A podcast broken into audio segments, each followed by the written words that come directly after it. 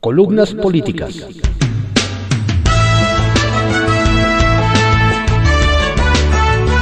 Continuamos con la audiosíntesis informativa de Adriano Ojeda Román, correspondiente a hoy, miércoles 23 de febrero de 2022. Demos lectura a algunas columnas políticas que se publican en periódicos capitalinos de circulación nacional. Arsenal, por Francisco Garfias, que se publica en el periódico Excelsior. El riesgo no es la casa, sino el trabajo. Dicen los consultores de Grupo Eurasia, con sede en Nueva York y oficinas en todo el mundo, que no parece haber mayor escándalo en la llamada Casa Gris. Advierte, sin embargo, que el trabajo de asesor legal que José Ramón López Beltrán desempeña para la empresa de los hijos del patrón de Grupo Vidanta en Houston, Texas, podría tener mayores ramificaciones. Es poco probable que las casas tengan repercusiones políticas significativas, ya que la popularidad del presidente ha resistido, pero a diferencia de otras crisis, esta tiene más espacio para escalar y convertirse en un problema real para López Obrador, advierte Horacia. Ya es de dominio público que el hijo mayor del presidente vivió en casas de lujo en Texas durante los últimos años. Una es propiedad de Kate Louis Schilling, alto ejecutivo de Baker Hughes. Dado que la empresa es contratista de Pemex, esto podría representar un conflicto de interés. Además, recientemente se informó que la casa nunca fue inscrita en el registro público, algo requerido en Texas, lo que generó nuevas interrogantes sobre la relación entre el propietario y la familia López Adams. Eurasia no soslaya que Baker Hughes realizó una investigación interna y concluyó que no existe conflicto de intereses, aunque no menciona que esa compañía se ha beneficiado de contratos con Pemex es juez y parte. Recuerda que el hijo del presidente trabaja para Cape Partners, una firma creada en 2019 por familiares de un empresario mexicano muy cercano al presidente, Daniel Chávez, que ha estado colaborando en algunos proyectos gubernamentales.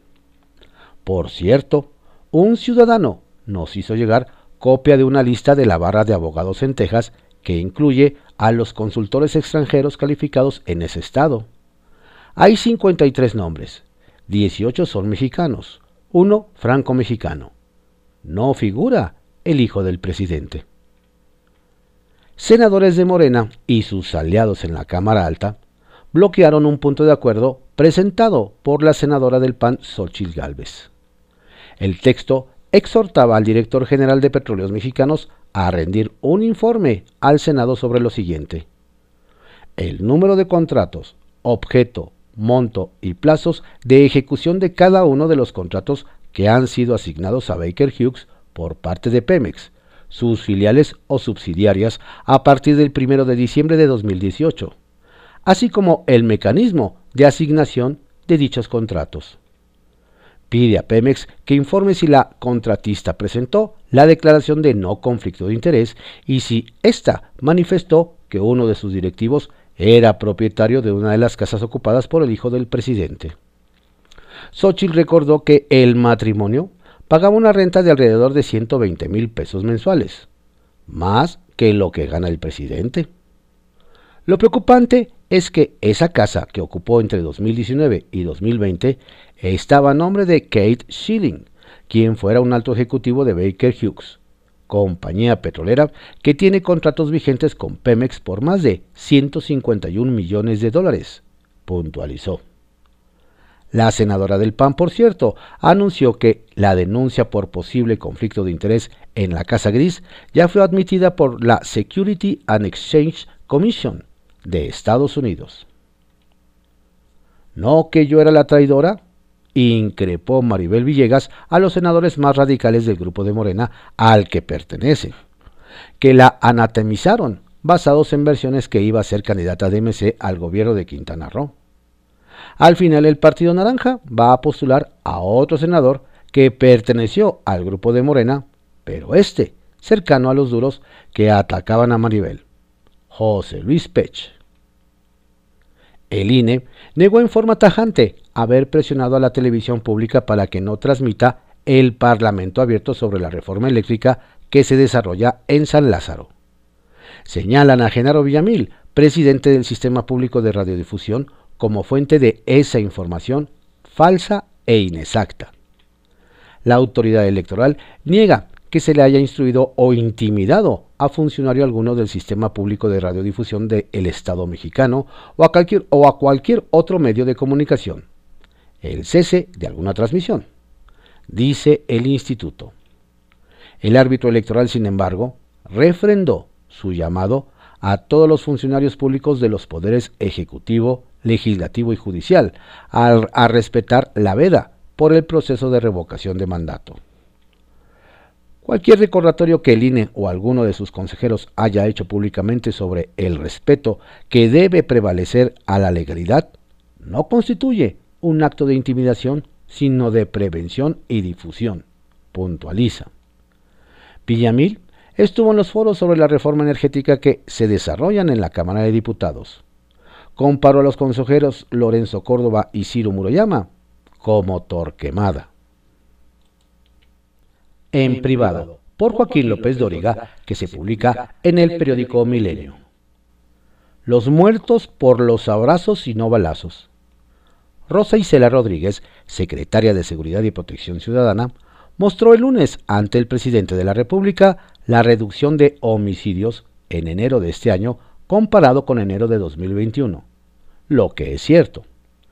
Pero sus cifras no son para celebrar nada.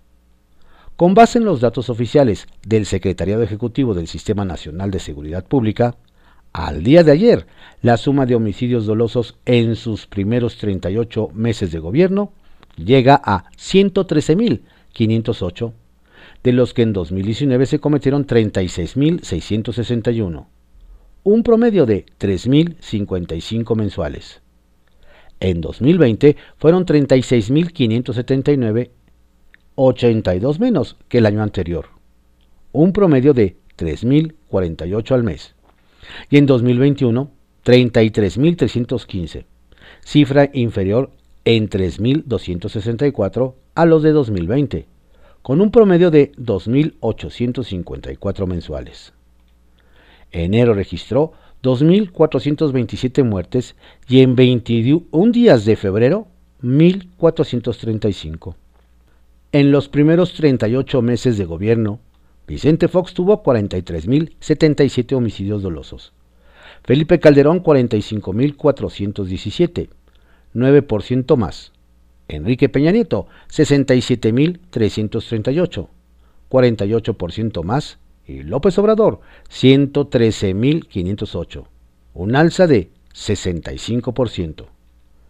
Los peores países en cuanto a homicidios totales en 2021 son Brasil, 50.033, India, 42.879 y México ocupa el tercer lugar mundial con 33.315.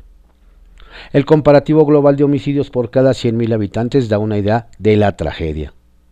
México ocupa el sexto lugar global con 26.8%, solo después de Jamaica, Venezuela Honduras, Bolivia y Sudáfrica.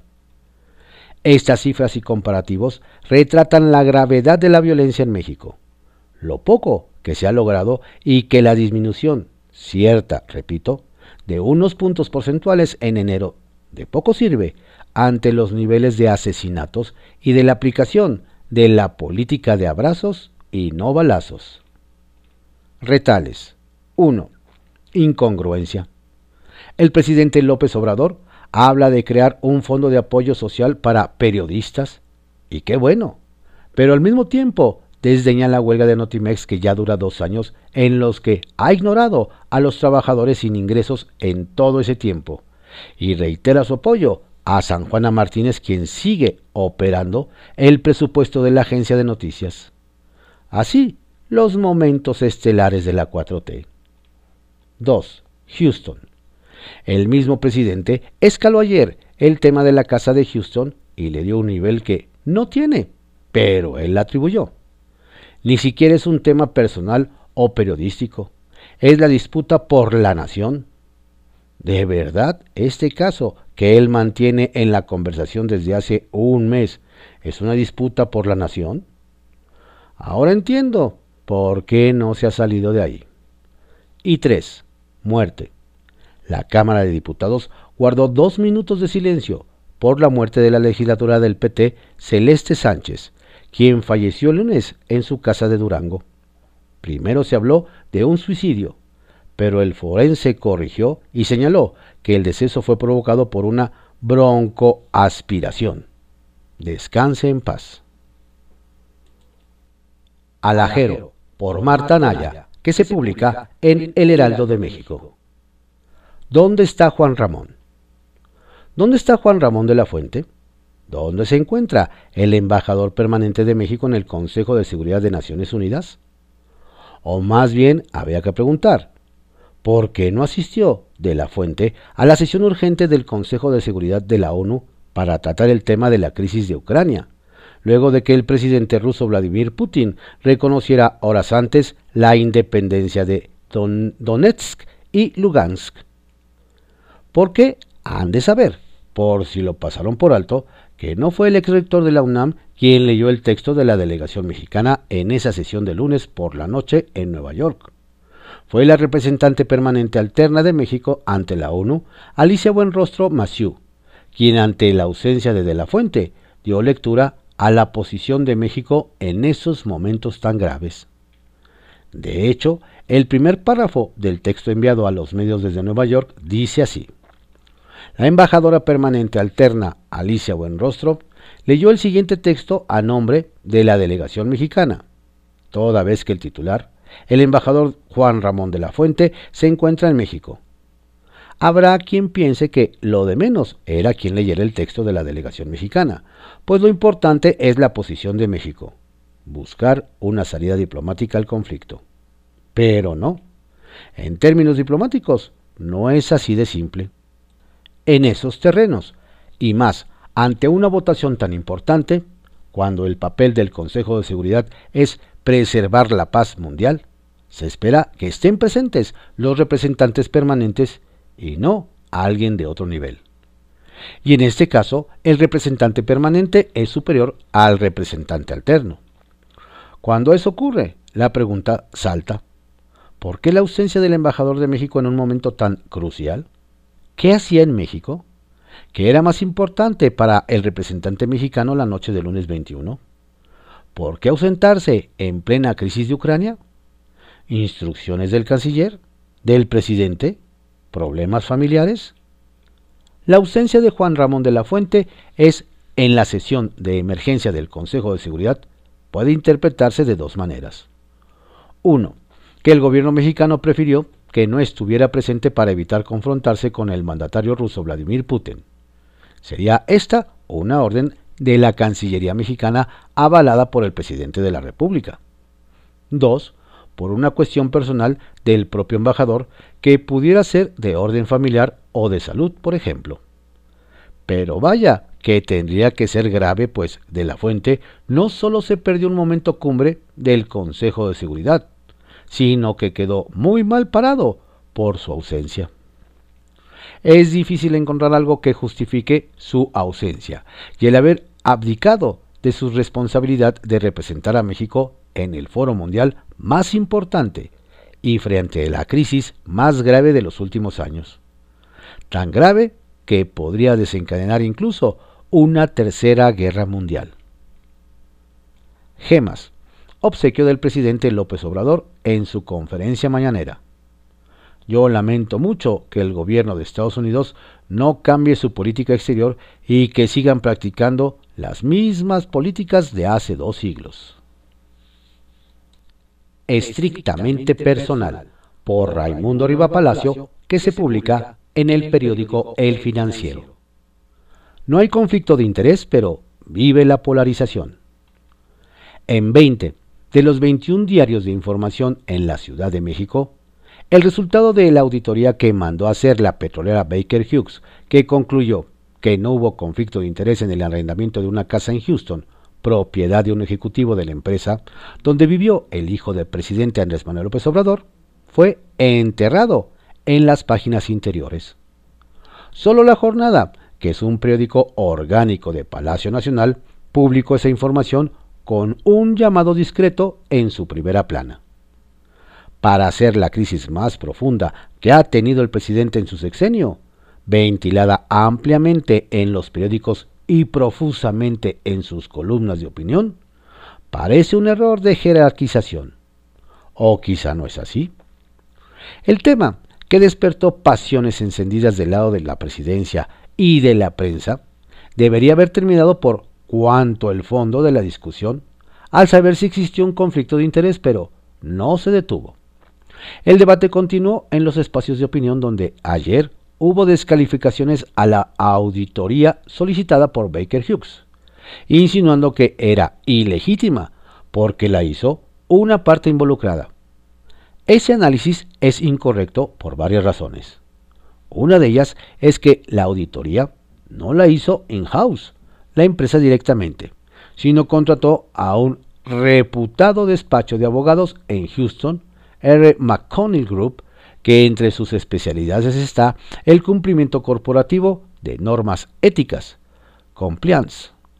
Sus investigadores realizaron exámenes forenses y revisaron archivos y correos electrónicos de la computadora de Kate Schilling, el ejecutivo que rentó su casa a la esposa de José Ramón López Beltrán antes de concluir. 1. Schilling no tuvo responsabilidad ni estuvo involucrado en ningún trabajo de Baker Hughes en México, incluidos los negocios con Pemex. 2. La compañía Baker Hughes no tuvo conocimiento de la operación de arrendamiento. 3. La renta se hizo después de que Schilling fuera enviado en comisión a Canadá. 4.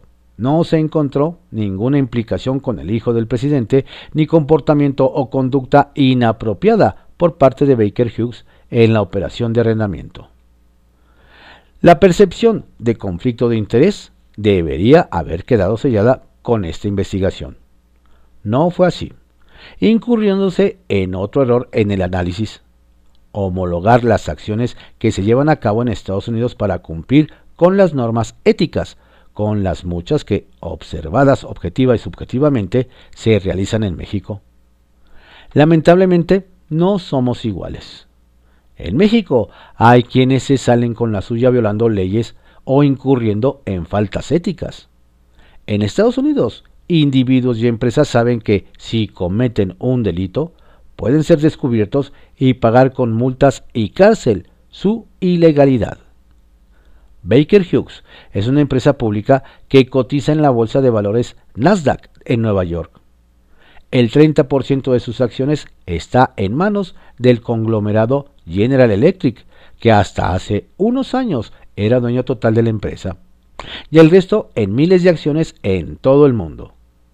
La petrolera cuyo cuartel general está en Houston está obligada a decir la verdad porque sus problemas no solo serían con los accionistas. Un grupo de ellos pidió explicaciones a propósito de la Casa Gris, sino con la Comisión de Valores y Cambios, la SEC, por su acrónimo en inglés, y con la justicia en Estados Unidos. El cumplimiento de las normas éticas, compliance, se han vuelto un instrumento de gobierno corporativo fundamental desde principios de este siglo cuando los escándalos de corrupción en el conglomerado industrial Enron, en las gigantescas de telecomunicaciones WorldCom y en la multinacional Taiko Internacional, con una gran diversidad industrial, dieron pie en 2002 al acta Sarabanes o Oxley, llamada así por sus patrocinadores, el senador Paul Sarabanes y el diputado Michael Oxley, considerada como la reforma a las prácticas de negocios más importante en Estados Unidos desde la época del gobierno del presidente Franklin Delano Roosevelt, en los años 30. Fue firmada por el entonces presidente George W. Bush en 2002. La ley busca la protección de los accionistas, los empleados y el público en general de malas prácticas, con provisiones que vigilen los conflictos de interés castigando la opacidad, exigiendo la transparencia y obligando a que las empresas tengan auditores externos. La reacción que hubo en la auditoría realizada en Baker Hughes no nos desnuda que la polémica en México está alimentada por el desacuerdo político y la polarización, por encima de la legalidad. Los conflictos de interés no llevan en automático a un delito, pero es una percepción que tiene que ser resuelta mediante una investigación. López Obrador no supo manejar la crisis y pedir a la Secretaría de la Función Pública que tomara ese asunto en sus manos y realizara lo que el despacho R. McConnell hizo. La estrategia diseñada en Palacio Nacional de utilizar a la jornada como la avanzada del presidente en la guerra mediática para desacreditar a periodistas y medios, solo generó más polarización y llevó a que dos campos antagónicos se enfrentaran a partir de actos de fe. Creer ciegamente en la existencia de un conflicto de interés o creer ciegamente en la inexistencia de él, sin dejar que una investigación oficial lo determinara. Esta es hoy la dialéctica de la vida pública mexicana. Ya se dio el choque de trenes que se previó en este espacio el 10 de febrero, cuando todavía se planteaba una alternativa distinta si se modificaba la actitud general. No sucedió, como hemos visto. El presidente endureció su discurso para deslegitimar cualquier crítica e investigación periodística. Y en la otra trinchera, elevaron el tono de la confrontación, desafiando no solo a López Obrador, sino a la investidura presidencial. Es cierto que el primero la degradó, pero los segundos la han mancillado. La Casa Gris, desde el punto de vista legal, es un caso cerrado, pero en el ring de la arena pública fue un round más. Las dos trincheras arden y no parará la confrontación. Quizá hasta el final del sexenio. Historias de reportero, que se publica en el periódico El Universal y le escribe Carlos Loret de Mola. Los íntimos de López Beltrán en Pemex. Un tío y un amigo de toda la vida de los hermanos López Beltrán fueron piezas centrales para que Pemex aumentara los millonarios contratos a la empresa petrolera Baker Hughes mientras la casona en Houston de uno de sus ejecutivos era habitada por el hijo del presidente de México. El tío es el tabasqueño José Eduardo Beltrán Hernández. Le dicen el Chelalo. Él es consejero independiente de Pemex, nombrado por el gobierno de López Obrador. El Chelalo comparte el apellido Beltrán con los hijos del presidente porque es, en efecto, su tío. Según fuentes oficiales, el consejero Beltrán Hernández fue activo impulsor de ampliarle los contratos a Baker Hughes en 2019. Cabildió que prácticamente sin estudios ni justificación se votara en el Consejo de Petróleos Mexicanos dar facultad a que se firmara. El amigo de toda la vida se llama Abraham David Alipi y era el número 2 de Pemex Exploración y Producción, PEP. Manejaba todo. Contratos, pagos, proveedores desde alimentos hasta ductos. Alipi es también tabasqueño, amigo de Andrés Manuel López Beltrán. Andy, el hijo del presidente que tiene más influencias dentro del gobierno. En 2020, Alipi viajó al Super Bowl en el avión privado de uno de sus empresarios contratistas de Pemex. Después de que se reveló el escándalo, el presidente lo exoneró en la mañanera. Claro, lo conoce desde hace años, es uno de los mejores amigos de su hijo. Andy y Alipi solían realizar animadas comidas en el restaurante Dante de Polanco en la Ciudad de México, y no tenían empacho en contar sus planes dentro del gobierno. Andy López Beltrán colocó a su amigo Alipi en PEP, que es el área donde se mueve más dinero de la paraestatal. A esas comidas asistía también Bernardo Bosch, quien se hizo fama de presumir sin recato sus viajes y fiestas VIP con el hijo del presidente. La entrada de Alipi al estratégico puesto de PEP tuvo de avanzada a Bosch y Miguel Lozada. Ellos iniciaron el sexenio ahí, pero tras un escándalo de corrupción por inconsistencia en sus declaraciones patrimoniales a inicios de 2019, optaron por salirse de la administración y realizar negocios desde fuera. Salieron ellos, pero entró Alipi, y luego Alipi se movió a otra jugosa área del gobierno, el Centro Nacional de Control de Gas Natural, Senagas. Pero eso sí, el presidente insiste en que en este gobierno no tienen influencias mis hijos. Sacia Morbos. Primero fue que al parecer la señora tiene dinero. Luego, que no, que todo era a crédito. Y ahora, que siempre sí tiene dinero y pagó una renta de 120 mil al mes. Bofetada la austeridad. La señora que primero dijo que no sabía quién era el dueño de la casa, luego publicó un contrato donde venía el nombre del dueño. Entonces sí sabía. Los dos trabajando en el sector energético. Él tan alto ejecutivo, ella tan familia presidencial. ¿Quién les cree que no sabían? La autoexculpación.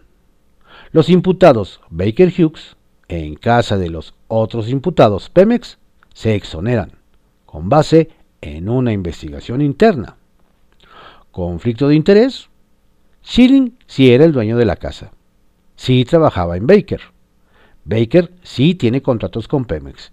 Y el hijo y la nuera sí vivieron ahí. Capital Político, por Adrián Rueda, que se publica en el periódico Excelsior. Contra los malos, abrazos, no balazos. La política federal de abrazos, no balazos, en contra del crimen, ha demostrado no ser el camino para pacificar al país y, por el contrario, lo ha sumido en una espiral de violencia que mantiene a millones de mexicanos con la angustia de ser víctimas de algún delito. A diferencia de esa política federal en la Ciudad de México, se está aplicando la estrategia de hacer trabajos de inteligencia policial y después ir con toda la fuerza del Estado en contra de los delincuentes generadores de la inseguridad. Los resultados han sido sin duda mucho mejores que a nivel federal. Si en la capital hay una buena coordinación entre la Secretaría de Seguridad Ciudadana y las Fuerzas Armadas, que ha dado como resultado la desarticulación de bandas, sobre todo en zonas como La Morelos y Tepito, ¿por qué esos resultados no se pueden dar en el resto del país? Todo el mundo tiene claro que, aunque la Secretaría Federal de Protección y Seguridad Ciudadana ha tenido mandos civiles, quienes mandan en esas dependencias son el Ejército y la Marina, que controla también la Guardia Nacional y por no aplicar la misma política de los expresidentes Felipe Calderón y Enrique Peña Nieto de combatir a los grupos criminales con toda la fuerza del Estado, la dependencia policial ha fracasado. Nadie los respeta y tienen sumido al país en un caos. Aunque en la Ciudad de México la inseguridad sigue siendo un problema grave, al menos se ve que Omar Hamid García Harfush le está metiendo mano al asunto y los índices criminales se han contenido e incluso en algunos rubros han bajado. ¿Cuál es la diferencia? Pues que, contrario a la federación, en la capital los abrazos se guardan para los cumpleaños y las fiestas de fin de año, y los balazos son empleados para contener a los criminales a quienes no se les acusa con sus mamás ni con sus abuelas. Se les lleva ante el juez. La 4T apostó a que, si no se enfrentaba a las mafias y se les invitaba a portarse bien y a suscribirse en programas oficiales como Jóvenes Construyendo Futuro, el número de muertos iba a descender. Los cálculos le fallaron, y en lo que va de este sexenio van más muertos que en los sexenios completos de Calderón y de Peña, respectivamente.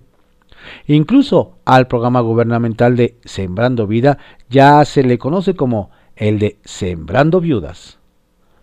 Mientras el gobierno federal apuesta por poner como jefes de policía agentes sin experiencia en el ramo como Alfonso Durazo y Rosa Isela Rodríguez en la Ciudad de México, Claudia Sheinbaum le apostó a García Harfush, un especialista que entró de emergente, y ahí la lleva. Claro que la jefa de gobierno había metido la pata con Jesús Horta Martínez, su primer jefe de la policía, que por cierto sigue prófugo, y luego corrigió. Como que va siendo hora de que también a nivel federal se aplique la de abrazos, no balazos para combatir la delincuencia. Centavitos.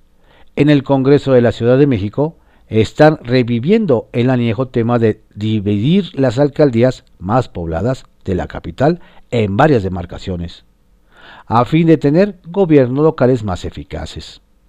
La idea de una nueva división política en la ciudad no es nueva, por supuesto, pero eso no quiere decir que sea mala, pues alcaldías como Gustavo Amadero, Iztapalapa o Álvaro Obregón, por ejemplo, son tan grandes que es difícil de atender desde una sola oficina a todos sus habitantes. Ojalá los caciques de los partidos dejen a un lado sus intereses territoriales para que la iniciativa prospere y se tenga un mejor servicio a la ciudadanía. Duda razonable por Carlos Push que se publica en el periódico Milenio. Un presidente enojado con el periodismo. Julio Scherer y Carlos Monsiváis, ambos muy admirados por el presidente López Obrador, publicaron hace algunos años Tiempo de Saber, Prensa y Poder en México. En uno de los capítulos, Monsiváis retomó una compilación que había hecho la revista Etcétera de los dichos del presidente de esos tiempos sobre la prensa. Van. Existe un pequeño círculo rojo periodistas, analistas, comentaristas, columnistas, que no representa a más de 2 millones de personas en México. Y tenemos un círculo verde, que son 98 millones de ciudadanos que piensan libre, que piensan en el cambio. Hemos estado bajo una metralla impresionante de ataques por una sarta de babosadas que no tienen la menor importancia para nuestro país. También es muy importante que los ciudadanos sepan que este gobierno está bien sentado en la silla, que tiene proyecto. Esta semana se presentó el plan de energía, se presentó el plan de tecnología y, francamente, ahí es donde nos gustaría ver el periodismo, haciendo análisis profesional. Ahí sí que enjuicien, ahí sí nos gustaría escuchar sus críticas. Me parece que es donde vale la pena no en las otras que son solo de forma y que ciertamente no vale la pena ni siquiera ponernos a discutir. Ni se crean que me van a tumbar a mí con críticas de periódicos y con eso al revés. Yo voy a luchar y voy a luchar frontalmente por mi país, por todos los chiquillos y chiquillas de este México maravilloso. Y vamos a ganar esta batalla.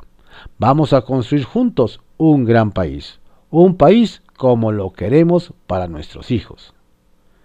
Sin meterme en enredos, yo creo que la información que sale en los noticieros resulta positiva o objetiva y neutral. Pero cuando nos vamos a las plumas, ahí sí, nuestro bateo es bajísimo y tenemos que 70%, acaso 80%, son en contra mía, siempre criticando, siempre duro.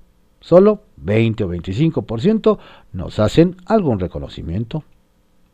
Hoy hasta el precio de las tortillas que se adquiere para la casa de ustedes es público. Está en internet. Y qué bueno que la prensa lo haga saber a todo el mundo a qué precio compramos las tortillas aquí en la casa de ustedes. Eso es transparencia. Si han sido una ofensa las toallas de cuatro mil pesos, las pago y listo. Las pago de mi bolsa. Así Vicente Fox en los primeros años de su mandato. El libro ya no se encuentra fácil, pero tal vez en una librería de viejo y vale mucho la pena. A lo mejor hasta el presidente López Obrador lo leyó. A Fuego Lento, por Alfredo González, que se publica en El Heraldo de México. Edomix 2023. Se desfonda Grupo Texcoco rumbo a las elecciones.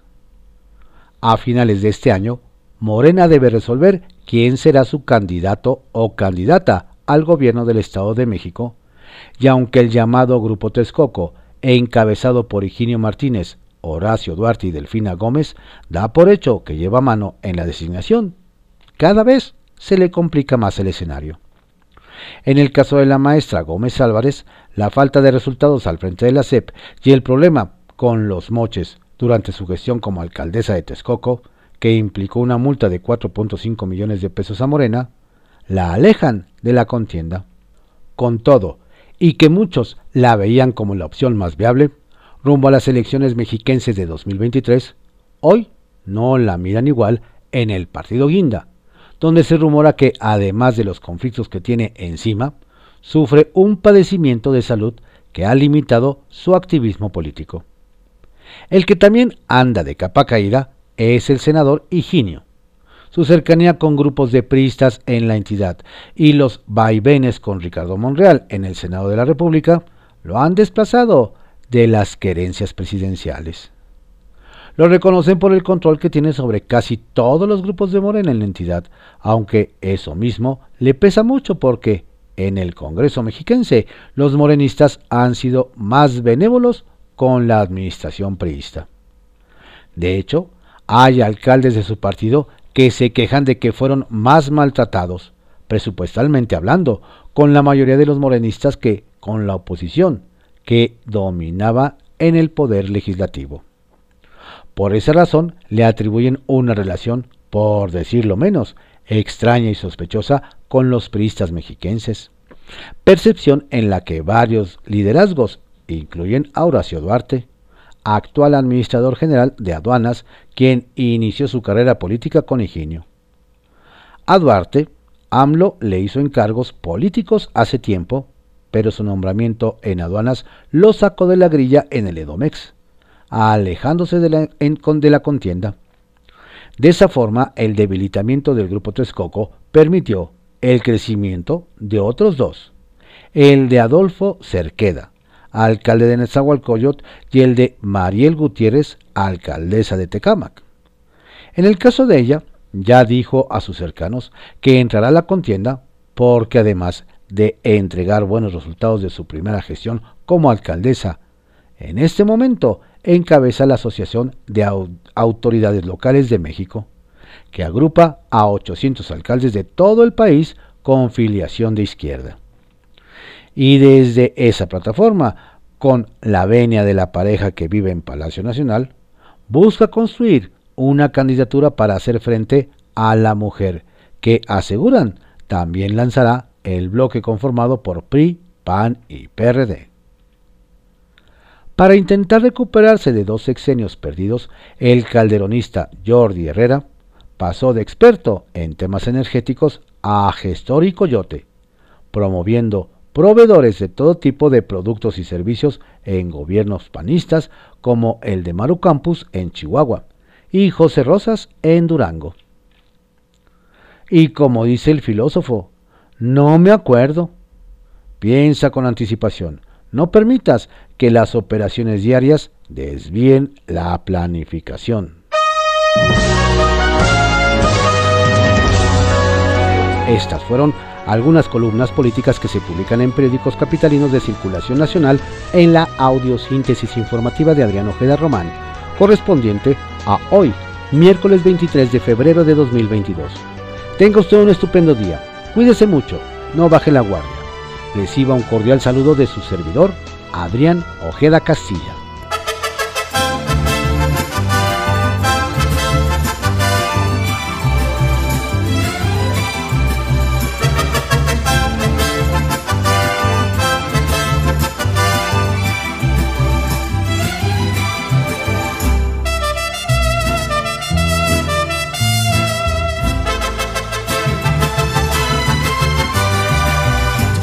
Viajero que va por el camino, por brechas y veredas, buscando su destino. Escucho alegres trinos de ave alborera, rumor de fresca brisa de tierra morena.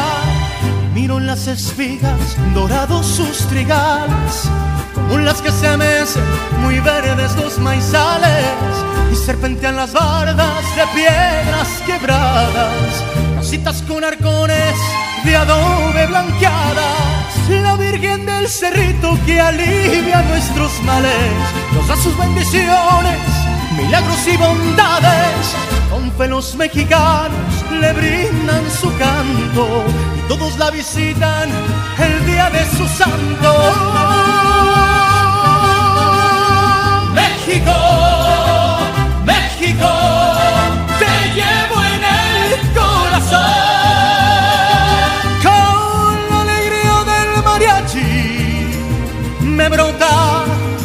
inspiración. México, México, de bronce tu corazón. No hay como sones jarochos cantados con emoción.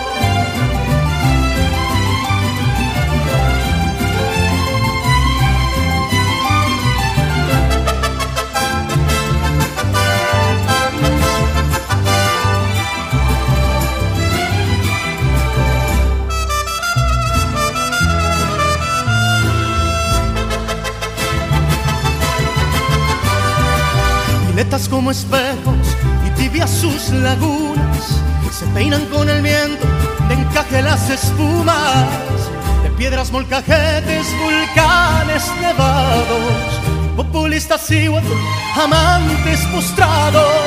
Me quedo en este suelo tan lindo y tan sereno, porque he encontrado cantos, caricias y consuelos por tantas cosas bellas. Me quedo en tu seno, gozando tus pregones, te canta el viajero. México, México, te llevo en el corazón. Con la alegría del mariachi me brota la inspiración. México, México, de bronce tu corazón. No hay como sones jarochos cantados con emoción. México, México.